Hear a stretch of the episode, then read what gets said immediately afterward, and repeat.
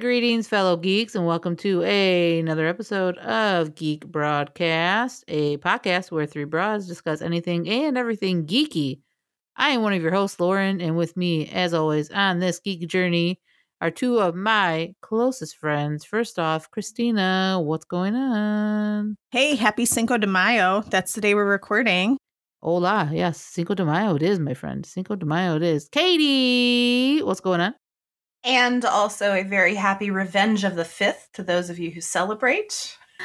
For our Star Wars friends, that is Revenge of the Fifth, Sith. You know how it goes because yesterday was Star Wars Day, and that was a good day, kids. That was a really good day.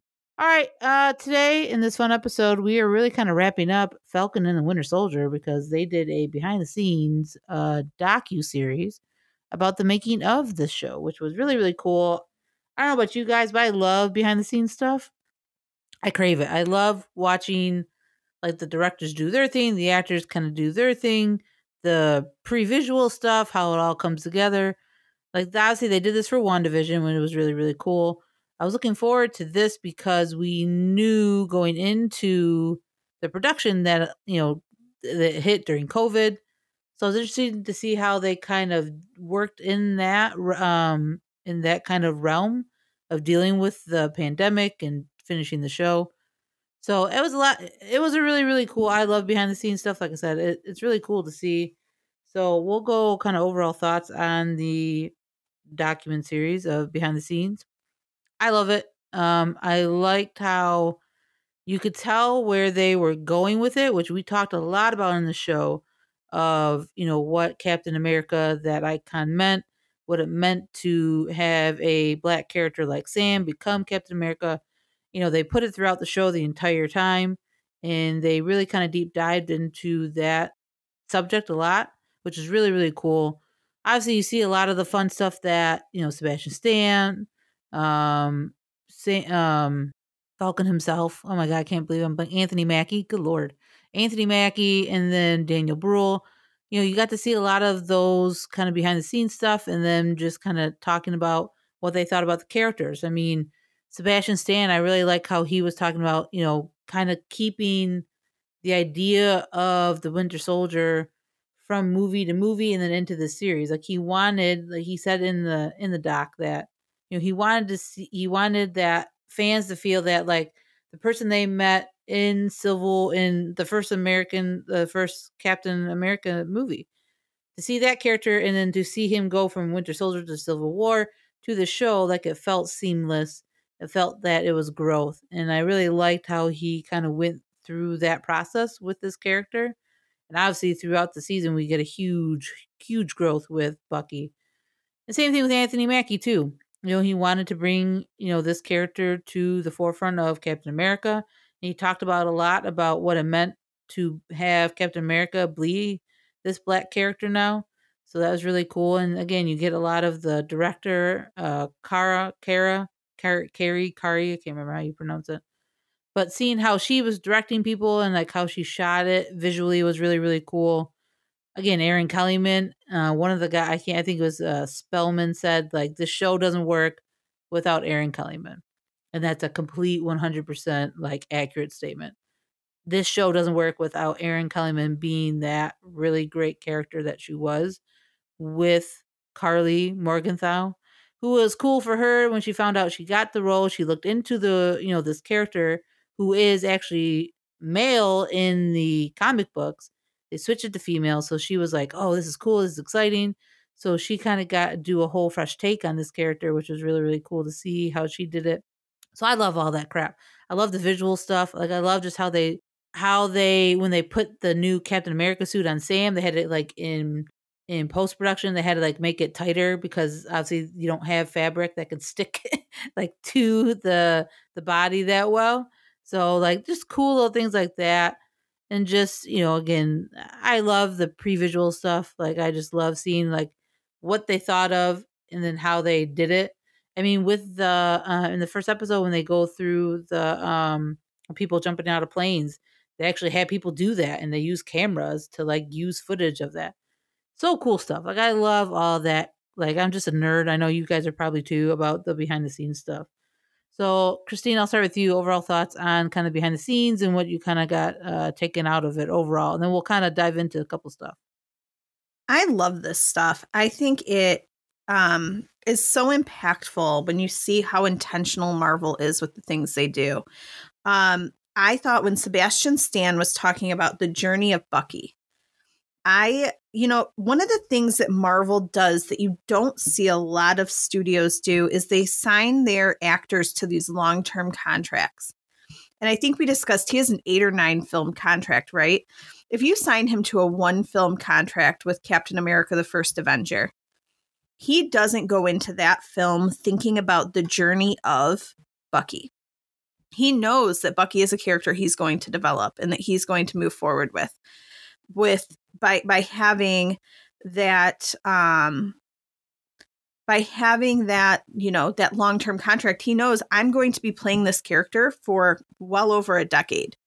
And so i need to really understand and know him. If you signed him to one film or two films he's not necessarily going to think as far in and and have that relationship with his character. Um, so I, I think that does speak a lot to them, to Marvel Studios, how they do things. Um, I also loved the visuals. I loved how they wanted it to be very grounded, is what she says. We wanted it to feel grounded. Anthony Mackie references the fact that they took the masculine masculinity away, but also added it back in and made them humans with emotions and people. Um, I thought that was super impactful, and it showed that again, this is something I think a female director was a huge thing for this series. I think without a female director, you don't necessarily get the same hit of emotion that you get throughout this entire series. This series very easily could have been all macho. It could have been all action. It could have been all macho, but instead, by having a female director, sorry dudes, it's a fact, she was able to come in and look at the story from a different perspective. And I think they were so intentional when they wrote this story. Um, they sat down, and I love Malcolm talks about at the how he and Anthony Mackie that speech at the end that that was them on the phone for an hour and a half living their experience and talking about what meant something to them um, I thought that was huge. That's not something that some writers who are out of touch sat there and gave their fantasy about. It meant something. And I think that, it, and not knowing that last week, right? We didn't know last week that Anthony Mackie played a huge role in creating that speech. Um, now that we do, his performance is, it takes it, that was passion that man felt every single word he said. Um, and I've always been so impressed with him. I have a little crush on Anthony Mackie. I'm not gonna lie. I think it might actually be bigger than my Sebastian Stan crush. Who doesn't um, have a crush on Anthony Mackie? Let's just yeah. anyone who that. doesn't, let me know because you're messed up. First of all, have you seen those arms?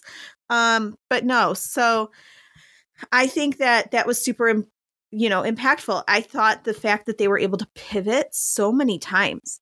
They had to pivot through COVID. They had to pivot through earthquakes. They had to adapt everything they did every time in this series. And I read today that this is the single highest first um the first episode was the most watched episode in Disney Plus history so far. This was their highest um yeah viewers. beating out the mandalorian. Yeah. It beat out the mandalorian. Yeah. it beat out wandavision. The fact that it beat out the mandalorian and now what are we at? Two seasons of the mandalorian now? And it beat out both.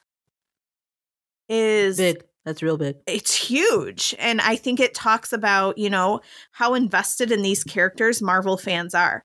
These are two characters that you always thought of as cap's sidekicks. Um but they're not. These are leading men. Um, I think that Marvel understood that. Disney and Marvel understood that these are characters that the fans were craving and wanted to know more about. Um, I think that the casting of Erin Kellyman was the smartest thing they did in this entire series, to be quite fair. And it sounds like she didn't really audition. She had a phone call from what she was saying, and it wasn't really it was weird. She didn't know she was going to get it. She didn't know anything about the character. She had to do research herself and then found out that once she found out that they were making Carl Karli, she was like, "Oh, I am in. Give me this." Um such a smart smart lady she is.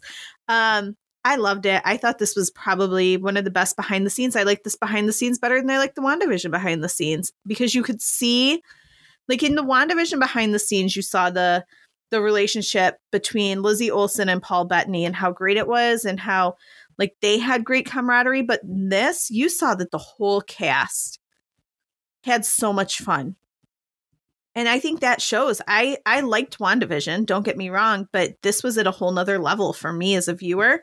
Um, yeah, I, I think you saw in behind the scenes why it was like that. And it was because of the people involved, not because I mean the story was amazing, but the people involved are what really made it. Hundred percent, because you don't, you know, they talked about how the the director is a uh, Kari talked about how you know the the relationship between Sebastian and Anthony were so good, like they played off each other so well. And then you throw in Daniel Bruhl, and she said she, uh, you know, she had to break it up all the time because they're having too much fun. So that's good to hear as like a fan, like their passion, the fun they had making it, and it showed, right? It showed in the in the product that they made. You know, and I'm glad you brought up WandaVision because it's it was a different behind the scenes, right? Because you know, that was a lot of on stage, right? It was it was that old school, you know, sitcom feel. So it was a very different kind of what they did, how they produced it, obviously so you know and like you said you know obviously the the story of wanda and vision was you know elizabeth olsen and paul bettany and they crushed it right? I mean they crushed it. So that behind the scenes was cool as far as like what they did with like the 50s 60s and all that stuff. But this behind the scenes i agree with you chrissy was different because what they had to go through was like you said through the covid they had to you know when they were in prague they had to stop they had to get everybody out of prague they were going to go to Puerto Rico and then like two earthquakes happened and all this other stuff and then it took them 8 months to get back to you know um filming the show. So and you can tell that and and I can't remember who said it but one of the either executive producers or whoever said that they you know with that with that break they kind of took time to kind of reevaluate what was what they were doing with the story. So a lot of the things we've heard that you know the storylines changed a little bit. Clearly that's what happened within those eight months right? So which was really, yeah and really i think cool. those eight months if you think about it gave them the ability they knew that having a black captain america was going to be a thing huge. but a lot a happened. they already knew that was part of the storyline but what happened during that eight months where they had to break a lot happened socially in the United States and it meant even more now and they acknowledged that and they knew that they had to capture the feeling behind that and I think that's I think that's so amazing that they didn't just say no we're sticking with our story. They evolved it to make it make sense for the viewers today. Yeah no 100% you know katie i'll throw it to you. You know what i loved about what they said about you know Erin Kellyman too that I think it was Spellman said she was the hero that turned bad. Interesting idea because obviously I we always thought maybe she was, you know, the the the villain.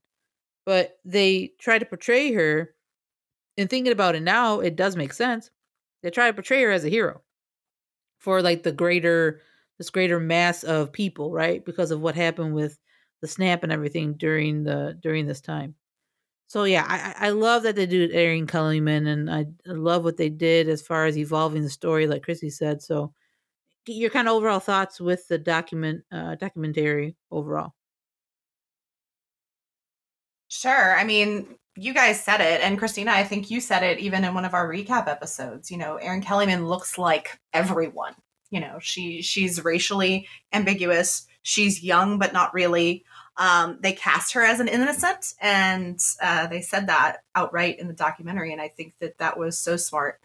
Um, you know, I mean, we've said it over and over again. They didn't cast. They didn't cast wrong. I really loved the way um, they talked to so many people in the cast in this documentary. I mean, it, it stood out to me that um, Florence, uh, who plays Ayo, got a couple of of moments there and she talked about you know i once you put that armor on you're in it and how she trains all year. She's always ready for that call to come back and play ayo and be part of the dora. Like that to me is is really cool. Um and it just goes back to the contracts and the agreements and the continuity that marvel likes to have in all of their cinematic universe tv film all of it. Uh, I come from a travel background and it was very interesting to me watching uh, you know when they were in on locations. I was wondering if they would ever disclose where they filmed and uh, it was really neat to see about they were wanting to go to puerto rico which would have been huge for that country right? Because they're still trying to pick up the pieces after um, hurricane maria. And you know the, the, the stumbling blocks that they had for that and then going to prague. And uh, i mean prague prague is gorgeous. And it was uh, really interesting to see that you know that they had to to pause for eight months. I feel like that pause and the pandemic conditions and all of the challenges made this such a stronger show overall. I mean for the story for the cast for the camaraderie of everyone for everyone kind of like having to pull themselves together and figure out how they were going to meet these challenges and how they were, as Christina said, evolve the story.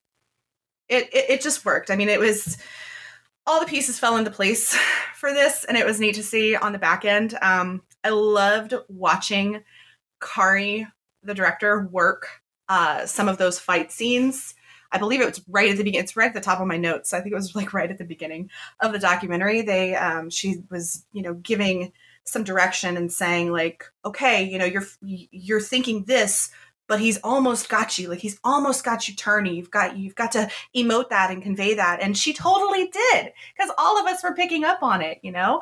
And seeing that character work is just it's just super cool to me to, to you know a lot of the words that they were using to describe their characters and to describe their feelings um, as they were going through this six hour movie basically that they were filming uh, it was cool that, that a lot of the words that we used to describe these guys was a lot of the words that they were using to describe themselves. So felt felt felt really good. felt really good to see all of that. So um my last favorite moment is uh Zemo's Sokovia commercial. We can't uh we can't gloss over that.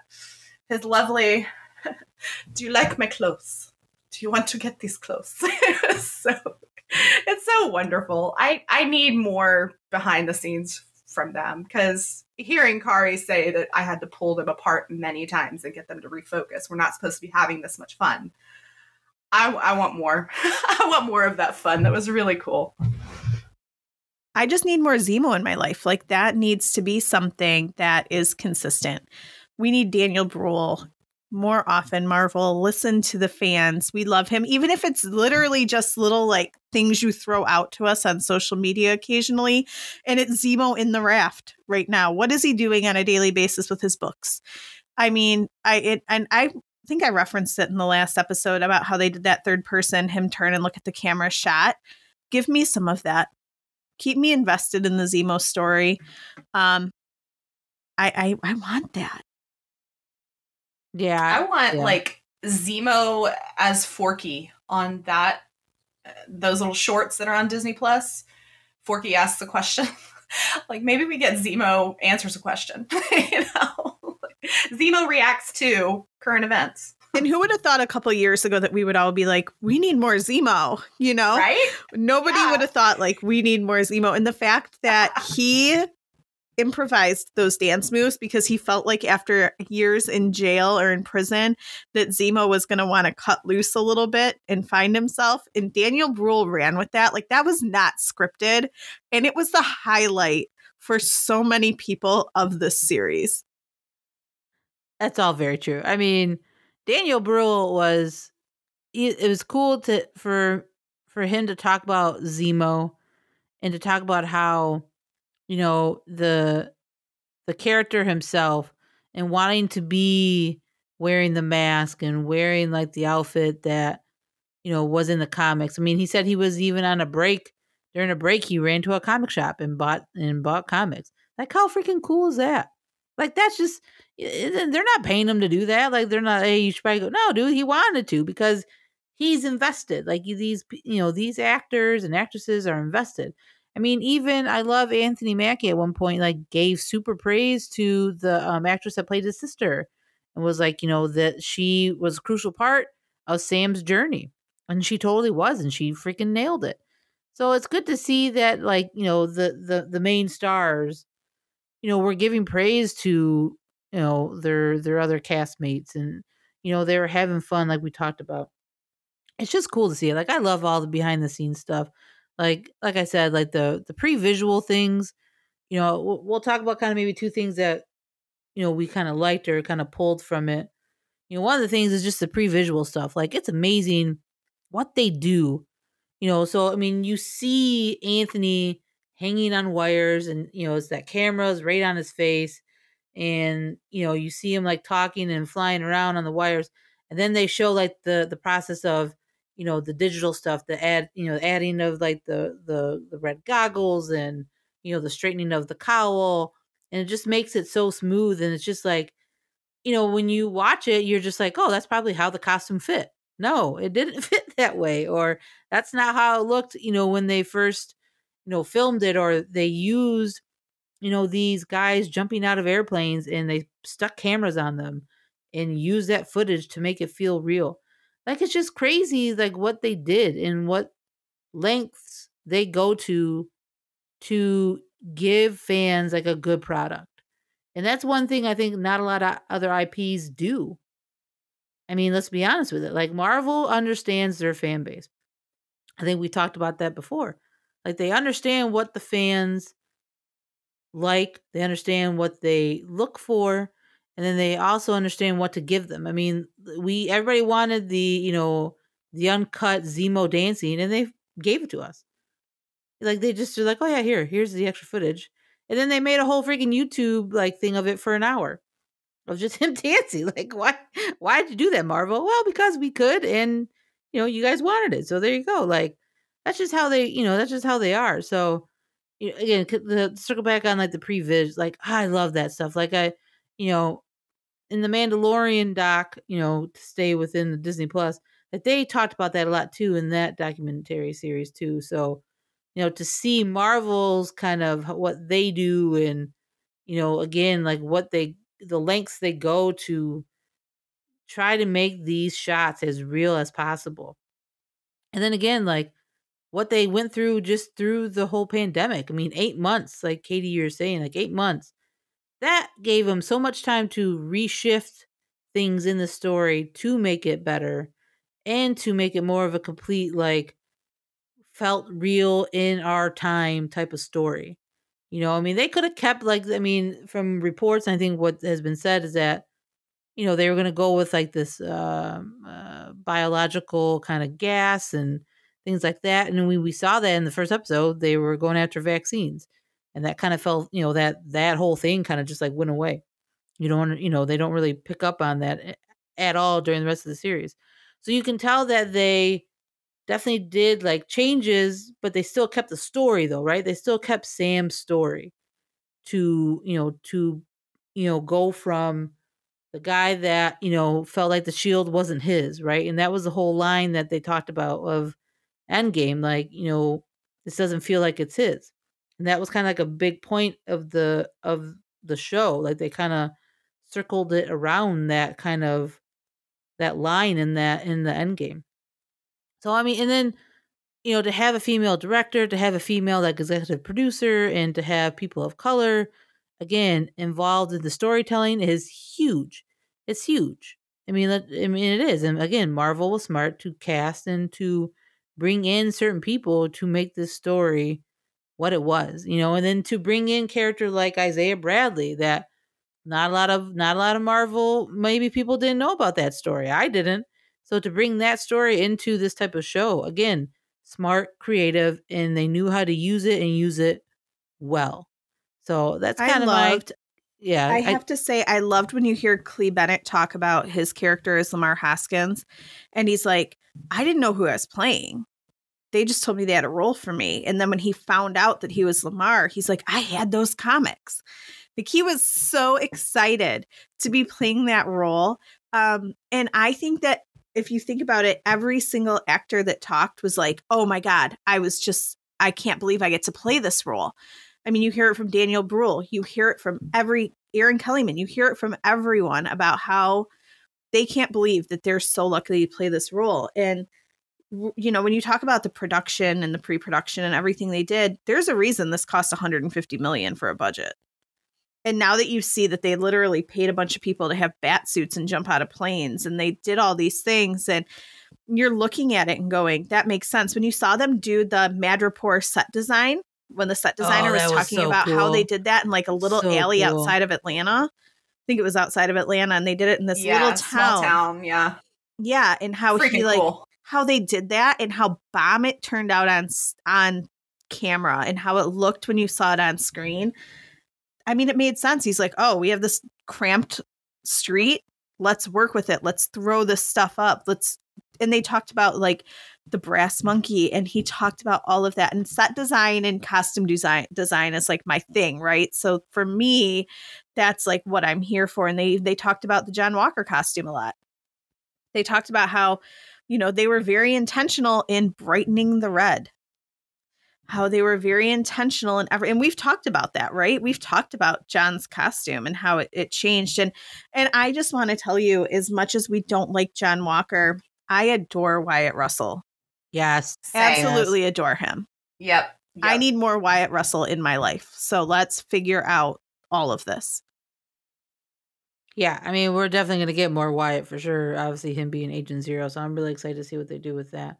But yeah, I mean, costume design, I'm glad you brought that up, Chrissy, because that was, again, you know, how they brought the new Captain America suit. And it was literally comic book, like straight from was amazing and they and it looked so freaking good so freaking good on uh anthony like it looked amazing and then like you're saying like the the different they they talked about how they wanted to keep the captain america outfit that you know wyatt russell wore similar to steve's you know they kept the same fabric like you said they brightened up the red but they try to keep it on that par of similar you know captain america outfits, which was really really cool, really really cool. Katie, what about a couple a couple things that kind of stood out for you or anything? Yeah, Christina, I'm glad you brought up that alley in the suburbs of Atlanta. Like that to me, that looked like Hanoi. That looked like pictures that you see of back alleys and hutongs in Vietnam. You know, like it, and they even said like we were going. That's the look that we were going for. It just that was incredible. Another thing that um I'm recalling talking kind of stepping back and talking about the the digital the previs and the digital layering and how they turned that road in Atlanta into looking like Germany. I mean, they, they layered in mountains, they layered in trees, they did all kinds of stuff. And they said at one point um, that John fell or uh, Wyatt fell off the truck in Atlanta, and then when he stood up, he was in Prague. Like it just boggles your mind, you know, the way that they that they make this stuff look so seamless that we are completely suspending our disbelief you know like we know that there's probably a lot going into the visual effects but my gosh we bought it. I mean we buy it hook line and sinker. Even that that beginning fight you know we we bought that hook line and sinker. Like it looked like it was happening. You thought anthony mackie was jumping out of that plane. Oh for sure. It's it's yeah it's amazing. Um it's amazing what what they can do. And uh again that they did it for a television series. You know, this was a six hour movie. Like we were treated to just a very rich story and a very visually rich, um, story rich. Uh, everything was was top notch, and it could have been a couple of movies. You know what I mean? Like it it it yeah, it was very special. This was a special thing that uh, we all got to be a part of. Gang, what a time to be alive. I loved how they talked about the fact that they know that these series need to be character development. They talk about the fact how you come out of a feature film, and these are realistically, as of today, I mean, we know what we're going to get in the future with the Captain America 4. We know we're getting these things, but as of today, Sam and Bucky are supporting characters. they're not lead characters. Zemo was a supporting character. And so and and very much so were Wanda and Vision. I mean, although they're top build these are all top build Avengers. Essentially, they're not the core group, right? They're not our originals from the original Avengers film. So you think of them as supporting characters.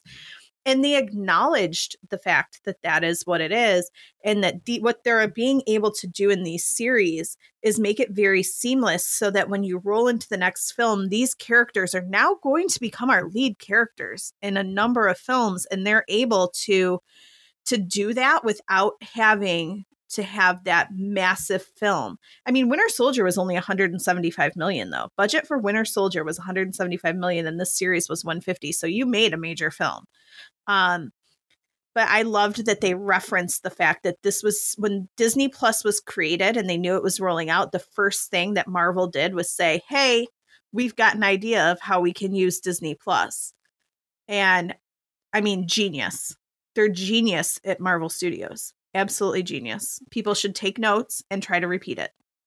No, 100%. And it's interesting that they, you know, Kevin Feige, I can't remember who said this, but they said Feige at one point did say, you know, they don't want this to feel like a TV show, right?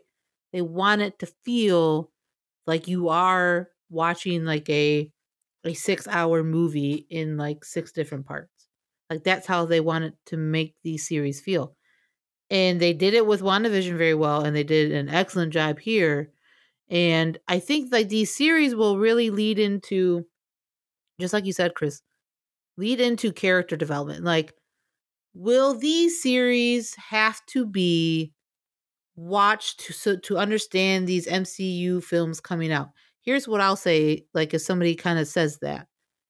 Not necessarily but i think if you watch these series it enhances the movie experience, right? Because what Marvel does so well with their films is that, like, let's say you just watch every single Avenger movie, they do a good job within those movies doing dialogue or showing flashbacks of like previous stuff that like oh okay you you have a general idea of what has happened outside these films right but if you watch the rest of the films then you get a bigger broader picture of what's going on and I think that's what these series will do. They will introduce these characters or make these quote unquote, like we were saying, like these once side characters now leads will be leads in the in these Avenger movies will bring these growth, you know, the, these growth pieces to these characters. And so freaking smart. And now they have a whole freaking platform to do it. Like, give me an X Men series. Like, that's how I want the X Men to be introduced. I'll be honest. Like, give me a series introducing like Charles Xavier and in Erik and you know how they met. Like I don't need that in the movie. Like that's what the one thing I loved about Spider-Man is that we didn't see Peter Parker get bit by spider and do all this crap, right? Like they just said that in dialogue. Like the, you didn't have to see it. Like I don't have to see Magneto become Magneto or Charles Xavier become Charles Xavier you know, like this isn't the 1940s. Like that storyline of Magneto coming from like a, you know, a Nazi camp, like that doesn't really play well now, right? Like you have to start somewhere different. And then, you know, again, you can put those storylines in there via dialogue or whatever. Like that's what I think these series can do. And that's the, that's what it's, it's exciting to see what they're going to do with all these Marvel series. Like, Miss Marvel, we have Loki coming out. We're going to have Hawkeye who's going to introduce Katie Bishop. Like, guys, we are getting a shit ton of new characters in series who are going to be in movies. I mean, we'll talk about it later, but like the Captain Marvel second movie is called The Marvels. Hello, we're getting so good. We are getting I'm Captain Marvel. So we're excited. getting Miss Marvel, and we're getting um Monica, all in one freaking movie. Hello, we're getting Wakanda Forever. Again, we're, we'll talk about all of this. You know, and that was a great thing about too in this documentary is how they talked about the the Dora, and like Katie you said earlier, these actresses are like ready, they train, they're ready to go at a moment's notice. And you can yeah, tell. they keep up with each other, right? right like they talked right, about. Yeah. She talked about how like, oh yeah, we keep touch and and we keep ready. We're in shape. We like right. literally are practicing to be the Dora at any moment, and that is just and that shows you how invested these actors are in their characters and how committed they are in their characters. You don't see that. I am sorry. Tell me a series, tell me a anything where these actors are this committed. And I know you two are very big Star Wars fans, of course, but do you think that Harrison Ford was always ready at, at and willing to jump in at any moment? I mean, he's a little crazy, but I don't think you had in Star Wars, which is a very long series. You didn't have these actors weren't every single day ready to get that call and jump on set. And that's the difference. In Marvel, these actors any single day are ready to run to the set and film. I mean, you're That's not wrong. And I commitment. think that yeah, I think that speaks a lot to just the the care that they are given as the performers and and I mean that's from the top down, you know? Like the everybody is in it together and I think that you know, it, it's just very interesting how much fun they have, how ready and and committed they are as you said Christina, like it yeah. I mean, in new in new Star Wars, I feel like Daisy Ridley was probably the most. Um, but yeah, I can I can definitely there, there's something special about the MCU. There's something really special about it, and yeah, I'm I'm I'm really excited to to see what the future holds for us too. it's it's it's huge. I mean, we'll, we'll talk about that again in a little bit, but yeah, I mean, the MCU you can't talk you can't talk about enough. I mean, like you said, I I do. I love Star Wars. Katie loves Star Wars. We're huge Star Wars fans. You know, I do a freaking podcast about it, so like I love it. I love the lore of it and everything like that. It's a different animal though, and you're totally right, Chrissy. It's a different animal. MCU is just different. It's it is. It's just different than Star Wars. It's different than Harry Potter. It's different different than the DCU. Like it's just different, and they're doing it in a way that I don't think anybody will compete with. Like they you can't. Like I'm sorry. Like again, I love Star Wars. Star Wars can't compete with MCU right now. They can't. And I love Star Wars. Definitely Like I said, I love Star Wars. Like I love what they do in animation and like like I love it. I could talk about it and I do on a podcast. But Marvel is just is it's just different, right? It's just it is. It's just yeah, different. find me someone who can different. compete. Find me someone who can compete. Come on our Twitter t- and tell us who can compete with what Marvel's doing. There's no one. There's nothing. No. Harry Potter tried it, right? They tried it with Harry Potter. They tried to give us all these these extra films after, and that was great. And it's time they they try things with Twilight and all those little like fanfic books and things they do, but nothing's going to compete with Marvel. You're just not going to do it. No one can do it. No, because they they just know what they're And this is a generational thing at this point, by the way, Yeah, I agree with that. with Marvel. Yeah, This is they have now so much mul- source material Yeah, to You- pull from. you're going You know, back and- years. Yeah, and what's so cool is they pull from the source material, but they tweak it just enough to where it's still, you know, it, it still has reverence for people who grew up reading this, right? But it's updated, it's modernized, it's it, it speaks to modern audiences a little bit better, and and that they've set the bar so high. I don't know that any. I don't know that we are going to see in our lifetime anyone get better. No, I, I don't think you will. I don't think you will. Nope. Um. Yeah, I mean, I think that's. I mean, unless you guys got anything else, you know, I think that's kind of a wrap on what we, you know, the behind the scenes stuff with Falcon Winter Soldier. Give me Again- season two. Oh, agreed. Yeah, give me Captain and Winter Soldier, Captain America, Winter Soldier season. No, no, no. It's not Captain America and the Winter Soldier. It's Captain America and the White Wolf. The white. I mean, yeah, okay. the okay, White okay, Wolf. Let's that's drop Winter true. Soldier. I'm not using Winter Soldier anymore. I refuse. he is no longer the Winter Soldier. Bucky Oh, has that's beat fair. that. That's fair. That's fair. give me the give me the family barbecue extended cut. I'm still I'm still waiting for that. There's one. Yeah, an extended where's- where's cut Bucky of Sarah Sarah flirting? and Give me more of Bucky flirting, so we need that cut too. There's a lot of cuts, Marvel. Feige, yes. listen to us. I'm going to send you this link. Don't worry about it.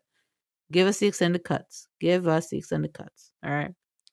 All right. So, uh, since we're on the topic of behind the scenes, which I, all three of us, like we said, we're huge fans of it. Um, obviously, a lot of different IPs Star Wars, uh, Harry Potter, Lord of the Rings.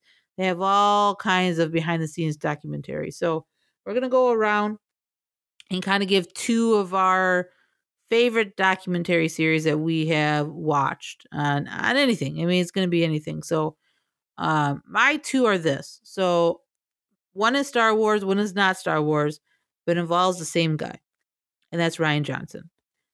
And we fucking stand Rian Johnson in this house. I will drop the f bomb for that guy because he Yes, I still don't know what Legend. Stan means. is a legend. Yay.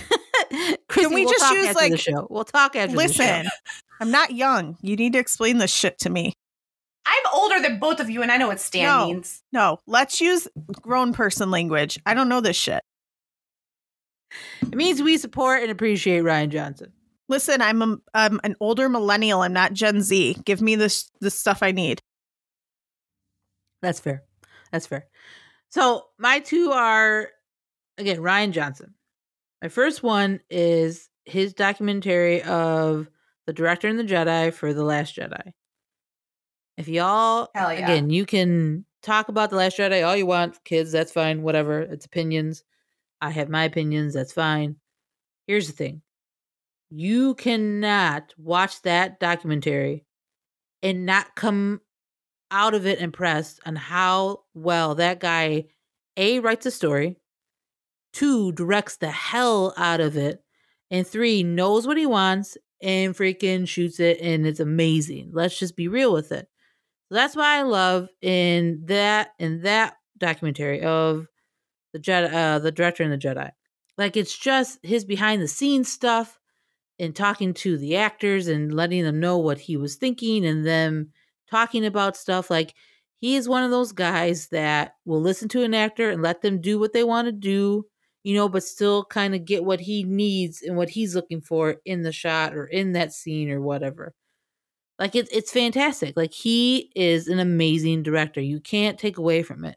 I mean the guy has directed two two very popular movies i mean movies that have made millions and billions okay in the last jedi and knives out Plus, the guy has directed TV shows. He's directed he directed two amazing episodes in Breaking Bad. So the guy knows what he's doing. So, you know, again, in particular with the with the first documentary of the director and the Jedi, like just how excited. Like I just like seeing him get excited about what he's doing. And that's what you see with him in that documentary. It's just how excited he loved shooting a Star Wars and he wrote the and he wrote the movie and he got to direct it and he got to do you know things that he wanted to do and it was freaking amazing you know so it you can't take away you know visually what he did with like within that movie and the shots that like I liked how he like he talks about it he breaks it down for people and that's what he did in the in this documentary. You know, he talked about what his process was throughout the, you know, throughout it. And he talked to, you know, his conversations to Mark Hamill and Daisy Ridley and Adam Driver and, um, you know, all the freaking cast. It's amazing. Like, it is amazing. I love that documentary. If you haven't watched it, honestly, if you haven't watched it in a while, just watch it because it, it it's some of the greatest stuff you will see, I think, behind the scenes wise of how a Star Wars movie, this Star Wars movie in particular, is made. Like it's just fantastic. The other one that I'm going to talk about of his is Knives Out. Knives Out, again, he wrote and directed it, and it's a who done it. I need to get that shirt, a Rian Johnson who done it film, because it's a freaking great movie. And again, he talked about how he's been thinking about this forever. Like he's he wrote this movie. He's been thinking about doing this type of movie for a long time and he got to do it. And it's just amazing how again, different style movie than Star Wars, but it's still that same, you know, this is what he was doing, this is how he got the cast involved. They had a lot of fun on set all the time. And he had some big names in Knives Out. I mean, Chris Evans, I mean, you go. I mean, you go down the line. If you haven't seen Knives Out, you need to watch Knives Out. But it's a huge, huge, huge film with a lot of great actors and actresses, and you have to be a hell of a director to put all those people in the one movie and make it work and make it work well. So again, if you don't, if you haven't watched that documentary of like Knives Out, his whole process of writing the movie, he talks about. He talks about you know certain shots that he that he did throughout the film. Like he wanted this angle, that angle. He wanted certain things in the background to show up. Like It's amazing. Like the guy is just like his mind is amazing to watch when he's filming a movie. Like it's just fan freaking tastic. So that's my two. I don't know if you guys either you have thoughts. Christina, you have thoughts on those two, and then you can talk about your your uh if you got two of them. I, you know, I'm a big Knives Out fan. I we went, Lauren, you and I and our, our other friend went to see that in the movies and everything about it it was just done so very well um chris evans give me chris evans in a cable knit sweater every single day of the week and i'm not going to complain about it um but everything i mean the names that he gets in his film that film realistically it had almost an indie feel to be quite fair um i thought anyways and so Yes, you yes, yes, have i mean and you mix some of the most random that was the most random casting by the way. You had some unknowns. Ana de armas was very unknown at that time and she's uh, the main character at the end of the day but then you have don johnson. What jamie lee curtis and chris evans all on screen at one time together and there's i mean so many others but it was cast again very well i think rian johnson does that well um yeah, Knives Out was stellar. But here's the thing I don't watch the same behind the scenes documentaries that you guys do. I mean, Marvel's kind of like my fandom that I love, other than Harry Potter. But we'll get into that someday, guys. Um, yes, we will.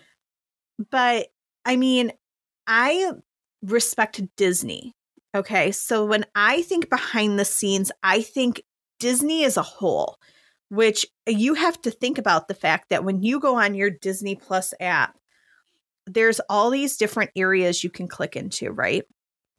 And so Disney is doing things with nature, they're educating people. I think that's impactful. Disney is real life and fairy tale and futuristic all at one time. And how the hell do you do that? But somehow Disney makes it work and they're making it happen. Some of my favorite things to watch behind the scenes is things that happen at Disney World and at their parks and why they do the things they do. And I love to watch all of these different um, programs they have on Disney Plus, which is if you're going to have one streaming service, it needs to be Disney Plus. I can watch the things from my childhood. I can look at things that are happening in the theme parks that I love. I can understand how and why they do things. So my niece, um, Adelaide, she is seven, and she loves, and she and I can sit there and watch every animal documentary Disney puts out. She loves to sit there with me, and we don't watch just like the, oh, let's watch the lions walk around or whatever it is. She wants to see the behind the scenes of the Disney park. She hasn't been to most of the Disney parks yet. We're going. I buy her a Disney gift card, by the way. Any aunts, uncles, parents, grandparents, every holiday, birthday, whatever it is, what I buy for my nieces is Disney gift cards because you can combine them on the online into one Disney card because going to the Disney parks is not cheap. They got to pay for these movies and these films somehow. Um but she loves to sit there and I love to sit there and watch the behind us the scenes of why Disney is the way Disney is. When you learn that when you're walking through a Disney park, they don't sell gum. Did you know that? You can't buy gum in a Disney park. They have garbage cans are placed strategically so many feet apart. They have scents. They have things that they're pumping into the air. The way that Disney as a whole operates as a company behind the scenes is revolutionary for what they do. And it's why things like Marvel can happen. It's why things like Star Wars now can happen. It's why George Lucas sold Star Wars to Disney because they can take things to another level that individually you can't take things to. And Kathleen Kennedy. Well, yeah. But I mean, true. But there are there is a reason why Disney kind of has a monopoly. Let's be quite fair on what they're doing. That's why at the end of the Super Bowl, they used to say, Where are you going? And the football player would say, I'm going to Disney World, right? Like that was a thing back Fair. years Fair. ago. That was that was the thing. Um there's a reason And so I love to watch the behind the scenes of how Disney is a corporation. I can watch all of those on the Disney Plus app. The animation behind the scenes, how they created it. I've watched them about the Disney Cruise Line. Um, if there is a company out there that you buy stock in, and I, I, I'm no longer a licensed investment representative, so I can say this stuff now. Um, I have Disney stock because I believe in what Disney is doing, and I think it's sustainable. It is a sustainable business model, and they're behind the scenes. If you spend even one Saturday morning when it's raining outside, click through and watch the, the Disney behind the scenes stuff about why their company is the way it is. That's what you need to watch for behind the scenes. I love talking about character development and why we do costumes and why we do settings, but if you don't think about the business model, and I'm sorry when I go business with stuff, it's just who I am. If you don't think about the business model and why they're able to do these things, you don't get it. Like these stories, unless you have this business, these stories are going to get shelved. So you have to think about it what Disney as a corporation does. And and I love watching the behind the scenes, especially about Animal Kingdom, my favorite. Um but yeah, it, I that's my behind the scenes stuff. No, that's good. Yeah, because Disney is like you said, Chris. It's it's different. I mean, there's no other company doing what they're doing, and no one will ever probably do what they do. Like not at all, ever. Like ever, there will not be another company that will come close at all, at all. Katie, what about you? Any, everyone, go ahead. Go ahead. Yeah, everyone that works at Disney is a cast member. That that's their title. Everyone from the janitor at um, Walt Disney World all the way up to whoever. You know, everyone is a cast member. Uh, yeah, D- there's nobody that does it like Disney.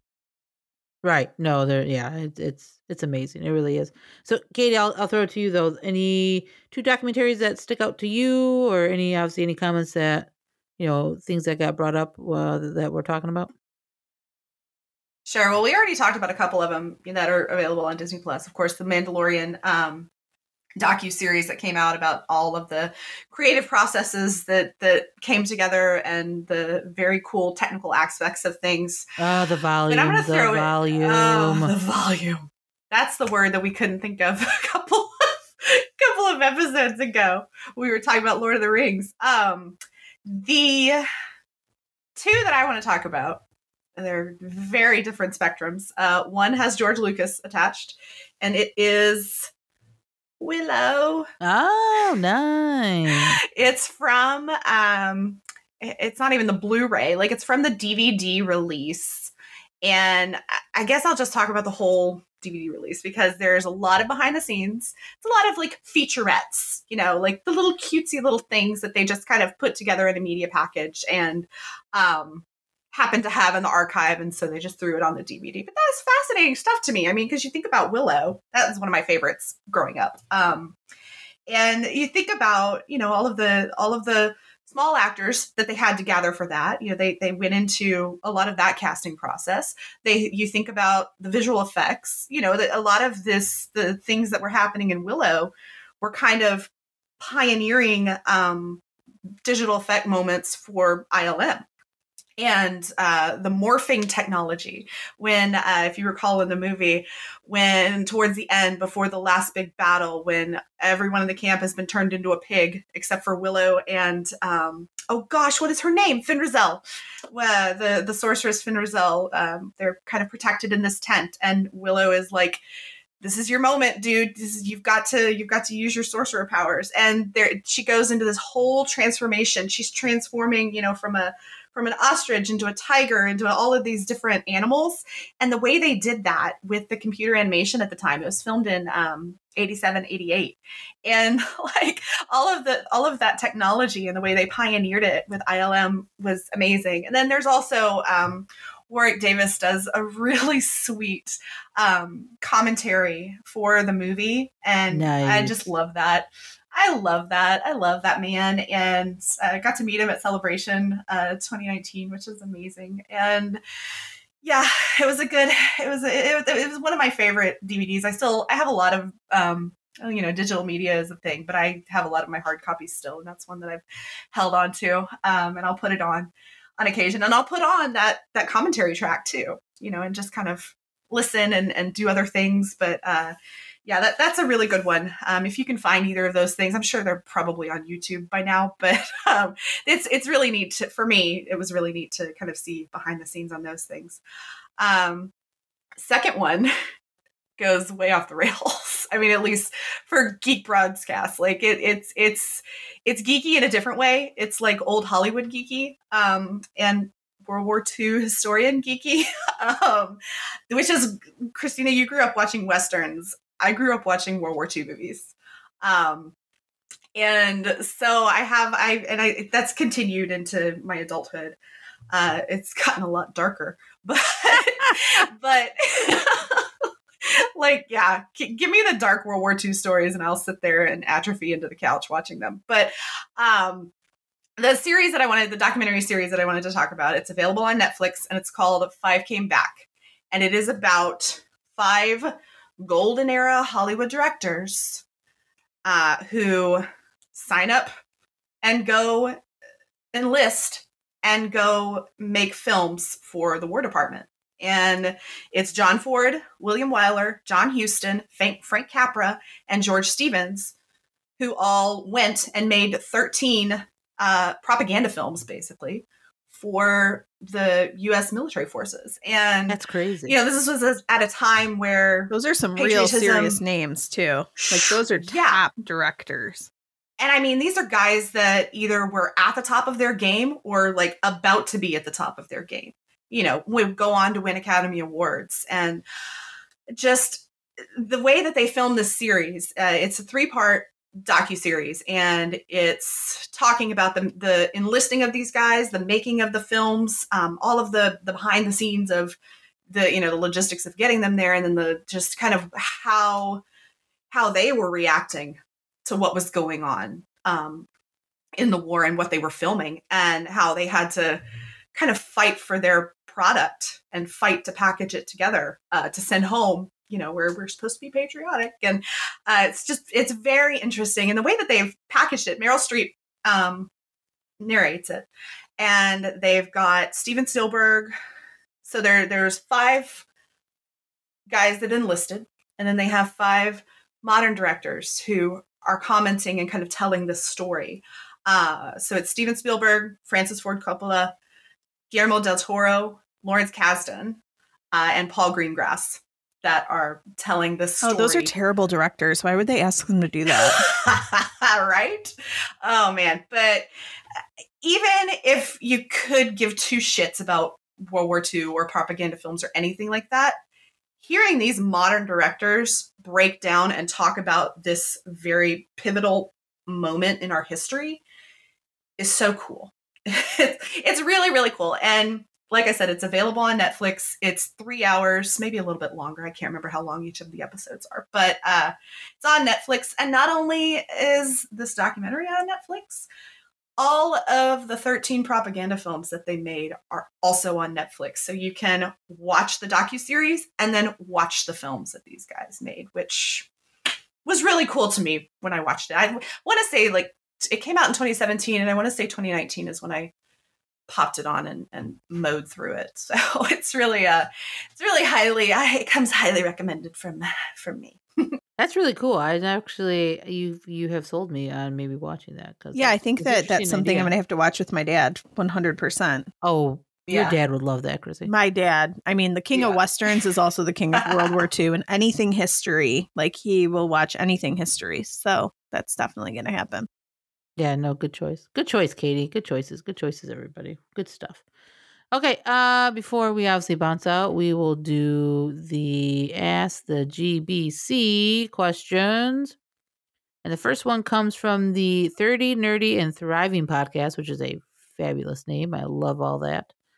I love her. Yeah, that's amazing. Uh, their question is Out of all the Marvel content coming our way this year, what are you most excited for? So, within this, we're going to really quickly bring up Marvel's sizzle reel they dropped on Monday.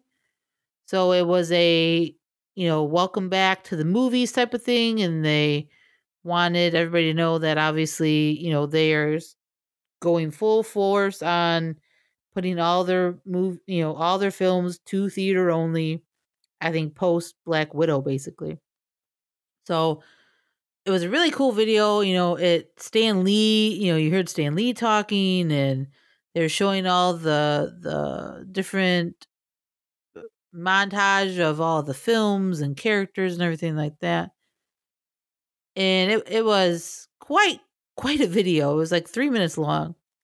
But then at the end of it, they showed like some of the projects that we are aware of, right? So they showed that you know uh, Thor got in uh, Love and Thunder, the you know Ant Man movie, the Spider Man uh, No Way Home. They showed um, got uh, what else did they show? They showed the Black Widow, like the the a little bit of that. Eternals, we got like a little sneak peek at Eternals. So it was just really cool that Wakanda they, forever. yeah, yep. And then the big, the big, the big one for me was, you know, yeah, Wakanda, Black, uh, Black Panther two, Wakanda Forever, and then we got the title of the we talked about earlier, the Cap, uh, Captain Marvel sequel, Marvels. So it was a really cool video, and it really was like just perfectly done by Marvel. Again, you can't beat their marketing department. I'm sorry, they will forever beat everybody. And again, that's coming from a Star Wars fan that sometimes gets disappointed by Lucasfilm. I'm not going to lie about it, but it is what it is. I still love Lucasfilm. I still watch Star Wars all the time, but the marketing could use a little beef up. But anyway, Marvel, though, this is what they do with this little video, and it's impactful and it gives the fans even just a little bit of, of information, right? So we got dates for all these projects dropping and everything like that. So I think out of the ones that are coming, you know, the one that intrigues me the most is probably Spider Man. Because, first of all, I love Spider Man. And the rumors of all the cameos has me super excited. Even though Andrew Garfield completely denied all of them, he's a big fat liar. And I don't believe him for one second that he is not in this movie. Nor do I not believe that uh, Tobey Maguire's in it. I mean, the guy that plays Doc Ock basically said that he's going to be the same guy, the character that drowned at the end of Spider-Man 2 from Tobey Maguire. So, bro, yeah, you just pretty much told everybody and confirmed everything that, yeah, we're going multiverse, clearly. And he and Tobey Maguire are probably going to be in it. Andrew Garfield's going to be in it. So, Andrew, you don't have to lie anymore. Just go ahead and spill the beans. Doesn't matter. Everybody already knows that you're going to be in this movie. But that's the one that excites me. I think the most just because I love like I love Tom Holland as Peter Parker. So I I can't wait to see what else he does with the character and what they do with uh, what they do with this movie because it's going to be insane. I think it's going to be a lot of multiverse interaction. Like I cannot wait to see what other characters will pop up in this movie. I mean, obviously we know it's going to have a small tie-in to Doctor Strange, which we'll talk about because that's another question. Um, so yeah, I, I think Spider Man is probably my most excited. The one I'm most intrigued on, I will say, is probably Eternals, just because I don't know a lot about it. And the cast is outstanding though. So like I have high hopes for Eternals. Like really high hopes for Eternals. So I'm interested to see what they do with that. So those are my those are kind of like my excited, intrigued, uh, upcoming. So Christina, what about you? What's your excited? Give me intrigued? Black Widow. Um, you know, I think they did Nat dirty in Endgame. Um, I need this. We need some Scarlett in our lives. We need this film to explain so much. Um, I so I've been really excited. I'm excited for Marvels. I'm excited for that. Um, I think Eternals is going to be phenomenal just based off the cast. If you screw it up with that cast, you deserve to not be Marvel Studios anymore. You deserve to go out of business if you can screw it up with that cast. Um, there was a lot right in that reel that came out, and we don't see these concrete dates this far out from Marvel ever. We're talking, we're out two and three years in these dates. And those were I mean, they put those dates out there, but of course, we know they just moved Loki this week, like a day ago. They bumped Loki up, um, which I thought was such smart marketing to have Hiddleston announce the new date and that it's going to be on Wednesdays instead of Fridays. Wednesday is the new Friday, he says. Um, I'm excited for Loki coming soon. Um, can't wait to see what that mischievous fella has up his sleeves. Um, but I'm I'm here for Black Widow. I'm here for Wakanda forever. Give me give me Wakanda on an annual basis. I think that they are going to really pay good credit to T'Challa. We're going to have some good Chadwick type. There I I think we might mourn. I think that film may kick off with us mourning T'Challa. Um I'm excited for that there's I I will tell you what I'm not excited for. I don't need Guardians 3. Can we just stop Guardians? I really? hate Guardians. I hated Guardians. One, I hated Guardians too. I don't need Guardians. Leave it out of here. I, I and part of it is it doesn't help that um when we get to Infinity War, I I have no use for Star Lord. Chris Pratt when we get to Infinity War. We could have we could have cut this two movies shorter if we didn't have him involved. Um, we would still have Tony Stark if it wasn't for this fool. So I, and this is me. A lot of people disagree with me on this. They're like, "Oh, Guardians is so amazing and great. The soundtrack is phenomenal. I'll give you that. It's a great soundtrack, but I don't need Guardians 3. Leave it at home. I mean, the only thing I need from Guardians is the rabbit and Groot. I don't need anybody else. And I think we're going to get some Thor in there as well. Do you mean the raccoon? No, he's still the rabbit. Remember? Oh, right. Yeah, I remember. So I see. Guardians isn't my favorite. Oh, I don't love a it. I don't need it. I don't need it. The only thing Guardians did was connect some nepotism for me from Kurt Russell to Wyatt Russell. That's all that Guardians has done for me. Um, outside of that, giving me Groot and the rabbit, I need nothing more.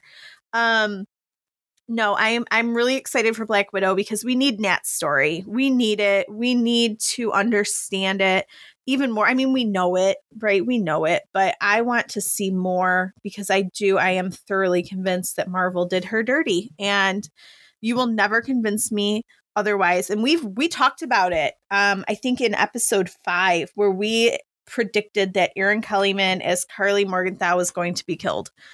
And we talked about how quit killing off these strong female characters. And this is another situation where we killed off a strong female character. We know why. We know why it happened. We understand it.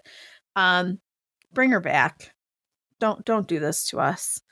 But yeah, that that's, That's kind fair. of where I'm at after watching That's that fair. reel. That was the things I was the most excited for. And I am super intrigued by Eternals. Give me that.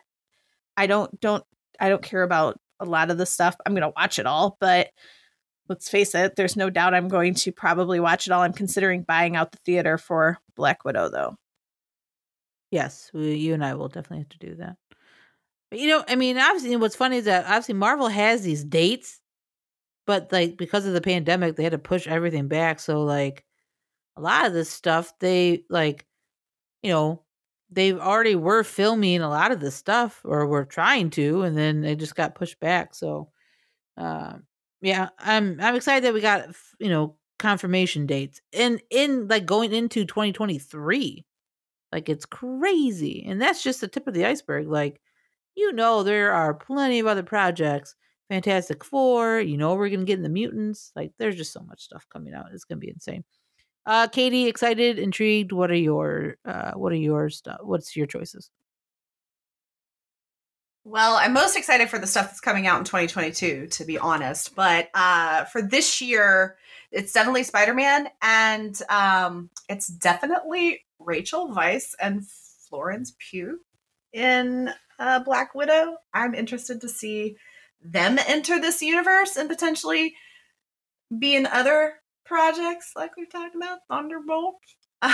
Um, so yeah, that's that that that's who I'm excited for from that movie specifically. But then Shang-Chi, like I know nothing of of the master of kung fu. I know Dude, that trailer was that story. insane.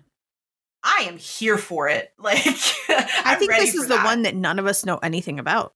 This is the one Yeah. that everyone's like, "What am I going to be watching? so I'm going to cool watch it, but what trailer. am I watching?" Dude, they sold me on that trailer. I'll tell you that though. For oh sure. my god, the crouching tiger hidden dragon like vibes. Oh my god, it's so good. Yeah, I'm ready for it. And it's cool to know that Awkwafina's character is named Katie with a Y. Recently did a, uh, nice. Recently did a, a Twitter image challenge thread thing, and there are only there were only two characters that I could find that had like you know That's that amazing. had the name Katie with a Y. So like there's one more. I'm excited about that. So I love Awkwafina. I mean, I loved her. I've I've loved her in everything that she's been in, and she was definitely great in Raya too. So uh, yeah, more more of that. yeah, I- yeah, she's I'm, great. I'm definitely that's the one that I'm I think I'm definitely the most interested in and and going in, you know, with with only my Marvel expectations, you know what I mean? Like I know nothing else about anything. Yeah, Shang Chi's gonna just yeah, it's gonna it's gonna be so good. It's gonna be so good. All right, our last GBC question comes from Mr. Joe Pro, and he says this. Um, I didn't know I was a Doctor Strange fan until I saw the movie and they nailed it. What do you see coming in that storyline? Okay. So here's my really nerdy thoughts on that. So love Doctor Strange. I love that movie. Can't wait to see what they do with that with uh multi uh, multiverse of madness because that's going to be insane. We already know that Wanda's going to be in it. So uh, you know, coming off of the WandaVision show, obviously that end credit scene of the very last shot of her like doing like a Doctor Strange like meditation and her, you know, form is you know, like her form's doing all the weird shit. like it's so cool. So we know she's gonna be in it.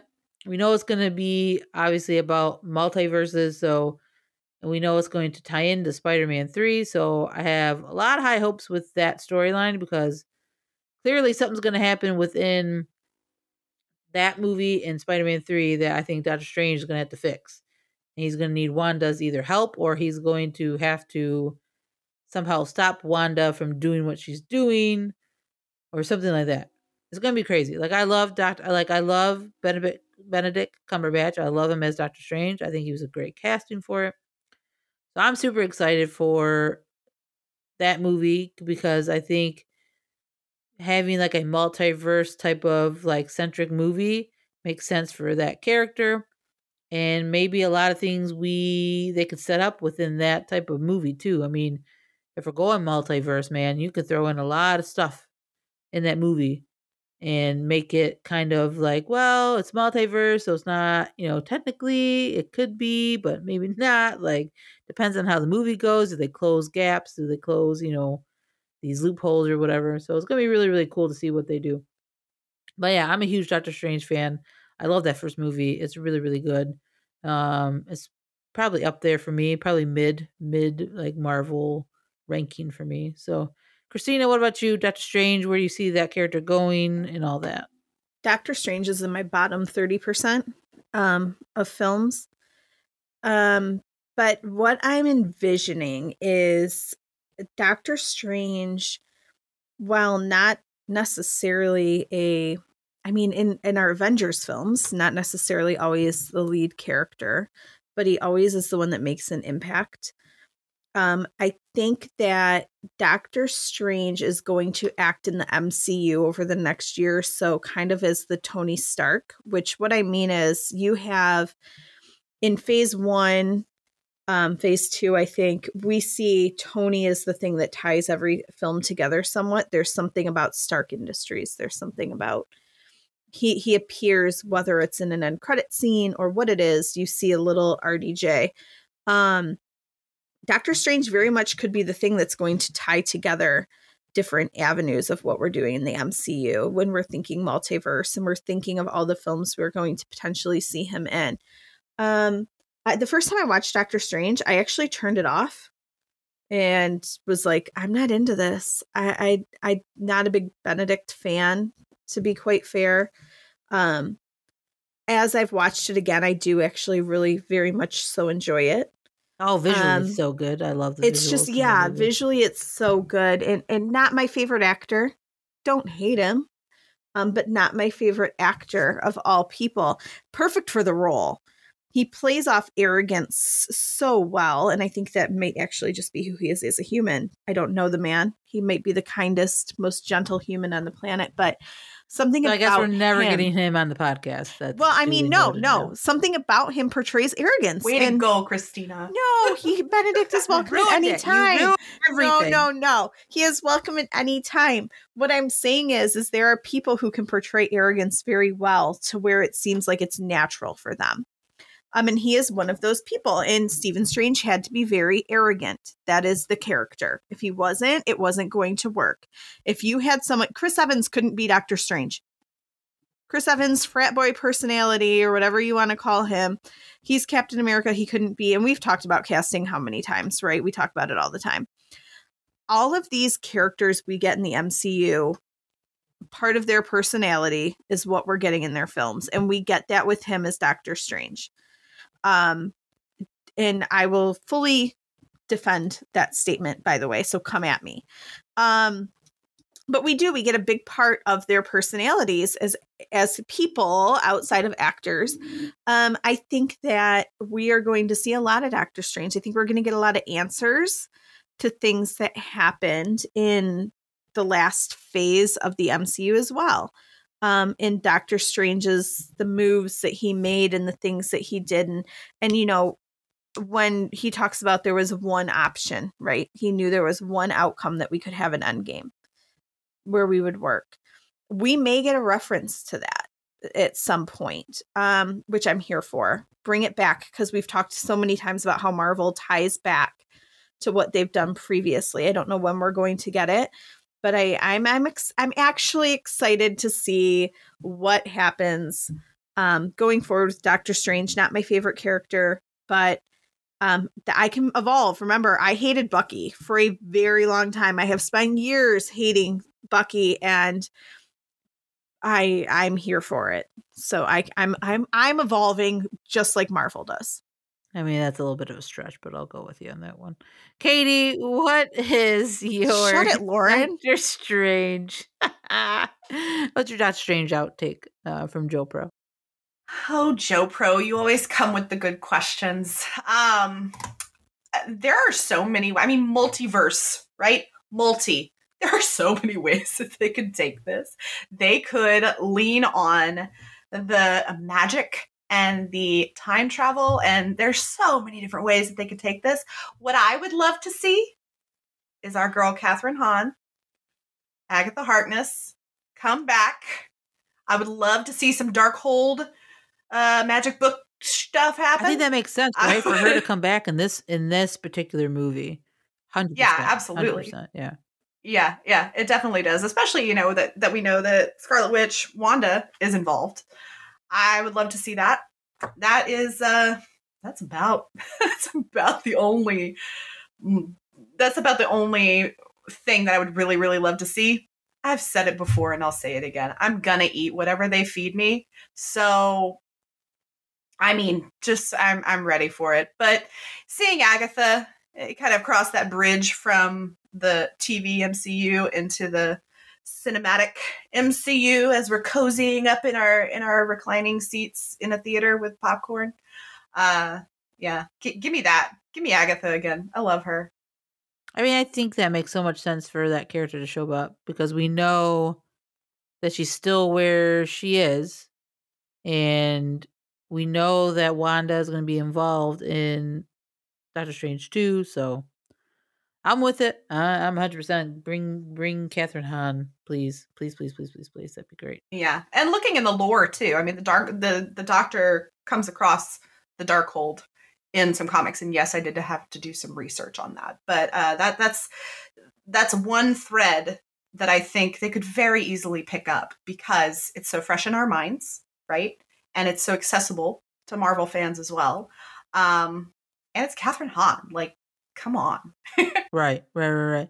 And I think it's one of those characters that, like, let's just say you didn't watch WandaVision, they can easily explain who she is quickly in dialogue, like again, like they always do. This is what I really want though. Feige, I'm gonna throw I will call Kevin Feige out in this. I need a Luis recap of like events from Iron Man to Endgame, like Ant Man style. But I need him to recap the entire the entire saga, like before a movie. Luis is the guy from Ant Man, obviously. Uh, Ant Man's uh, buddy. Only if he's going to do the recap from his van. Right. No, exactly. This is what I it want. has to happen from the van where he sits there and he like just spews it out like he does all of his stories. I'm down for that. Like if he does that, that'll that might beat Zemo dancing. Like I need like a Luis like I just need the recap. Like I think it'd be so great if they use that, like him as like the the way to the way to like recap everything. Oh, I would love it so much. Kevin Feige, there's there's your idea. I know a lot of people have said it, but that's that's my idea. Okay, uh that's it. That's a wrap on this episode, kids. Hope you guys had fun as much as we did, talking about behind the scenes and some Marvel stuff. So we got some good ideas coming down the road. Um, obviously some non-Marvel topics we're gonna uh talk about. So get ready, get excited. We will uh get into that as we move along. And then obviously once Loki starts, we'll probably talk about that. Um, like we were doing with the Falcon and Winter Soldier. And then hopefully I think what we were gonna do is maybe once once an episode or once every other episode, we'll do like a this week in geek segment and we'll talk about anything newsy in the geek uh fandoms, whatever fandom, Marvel, Star Wars, Harry Potter, The Last of Us, because I'm super excited about that show.